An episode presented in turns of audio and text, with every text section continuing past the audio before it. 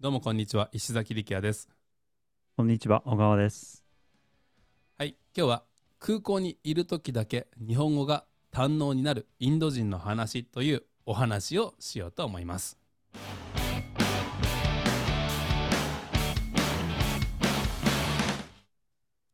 僕これあのすごい、はいえ言語学習のエッセンス知れたなと思ってうん。そういう体験なんですけどうん。大学生の時に、えーインド旅したんですよねうんうんうん。それもなんかあ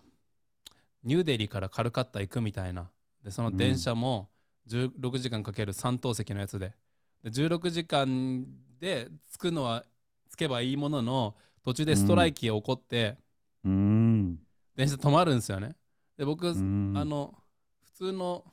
こういう小さい、えうーん電車の中に3列上に並べられててベッドがあの、三段ベッド。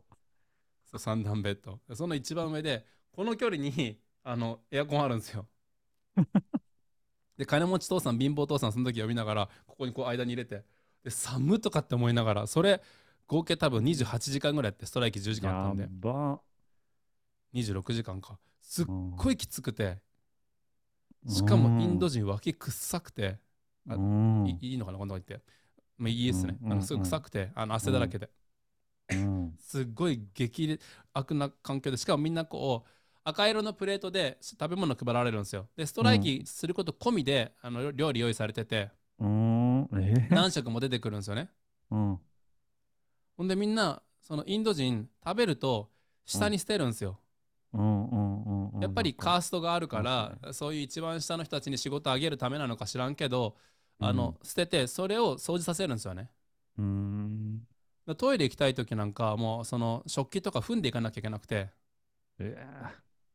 ほんでみんなこうトイレで、あのーお水でお尻洗うじゃないですか。ーうんうんうんうん。だからトイレもびっちょびちょで。はいはいはい。で、そのびっちょびちょの靴でこうまた帰ってくるとかって、もうそんなやつやってて、最悪っすいねや。インドすごっとかって思ったんですけど、もうんきついな。あそのさ最後多分、うん、カルカッタから日本に飛ぶ飛行機やと思うんですけど、うんうん。あの、えーっと、空港で働いてるインド人なんですよね。うん。で日本人見つけてはその紙の記入手伝ってあげるよとかっていうチェックインのとこにチェックインのデスクにもいてでうん普通にチェックインすればいいもののそのチェックインもやっぱりあの英語が喋れなかったのかあのチェックインのカウンターの人がなんでかあるいは、えーチェックインの前に多分いろんな記入しなきゃいけないものが当時あったんですよね、うん。まあ、当時ありましたよね飛行機の中でもその紙配られてうんうんうん。記入せんなみたいなやつありましたよねうん。ありましたね。なんかそういうのを仕事にしてるインド人がいたんですようん。そしたらここにはこれを入れてみたいなことを日本語で喋るからびっくりしてうん。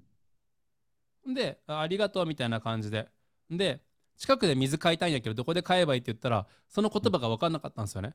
うんそれうんぼ僕が思ったのは、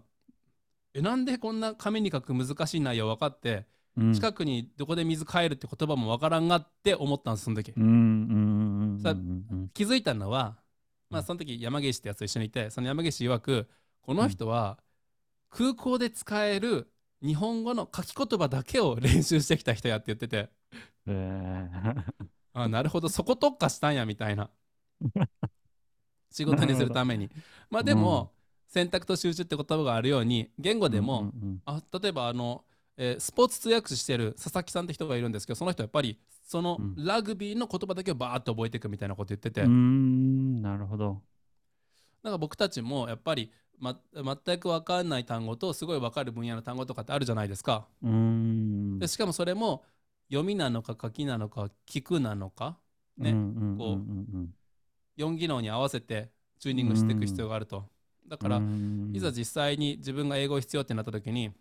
当時あのうん大学生の時の彼女が「私英語やり直す」とかって言ってて、うんネクステージっていう文法書開いてそれをありましたネね。クステージってこんなひ分厚いんですよ。うーん。それを第1ページ目からアートうんザの監視の違いとか、そんなところからノート取り始めてるんですよね。そんなん何年かかるみたいな。本当それやるみたいな。そんな学学生っぽいこといまだにやるとかって当時言ったのを覚えてるんですけど。うーん。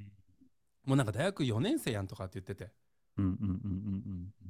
いやだから英語いざ英語ってやろうとしたらもう本当に全部やらんなって思うじゃないですか単語も全部覚えて文法も全部やってみたいなうーん。なるほどね。えんんわかりますいや、わかりますよ。だから、その、1から、え、えなんだろう。文法書を1から100まで全部やっちゃダメだと。そうそう自分が使う、自分がもう特化そうそうしたい。こういうとこそうろそうそうは大事だよねって自分が思ってるとこだけバーってやって。まあ、そうっすよね。確かに。だって、英語って言っても、無限にやることあるあるわけで、実際は。そうそういろんな分野があって。うん多分ね、難しい言葉っていくらでもあるじゃないですか。日本語でもすっごい難しい漢字、それどこで使うのみたいな漢字、見たことない漢字とかもあるわけで、そういうのばっかりではい練習してても絶対日常的なものを読めないですよね。うんとかねうん、だから確かに10使な。 10勉強したうちの今多分1とか2としか使ってないと思うんですよねうんだから最初からその1とか2だけを集中的に勉強すればよかったなって思うけどまあそんなことまああの学習したての頃の自分たちには分かんなかったし先生もそんなこと知らないだろうから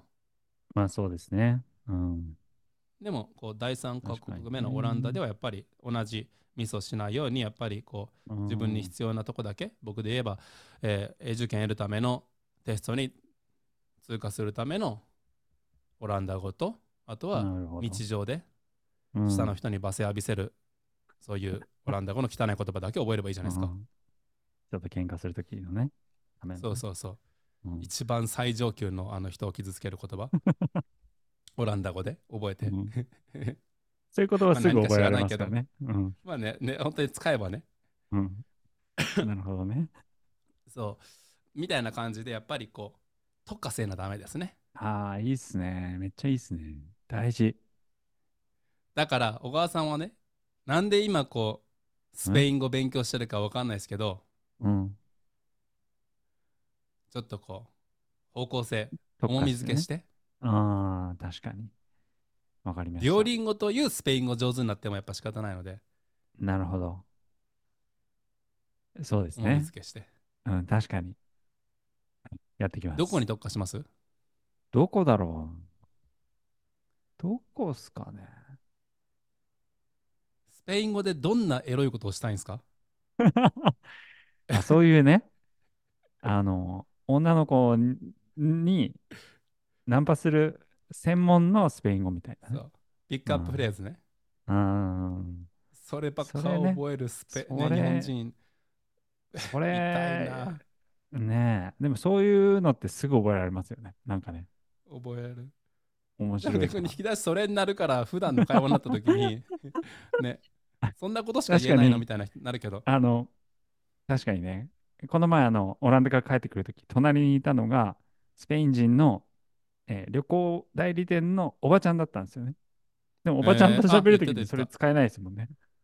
うんなるほなんどねかな、ナンパのフレーズ言ってもね、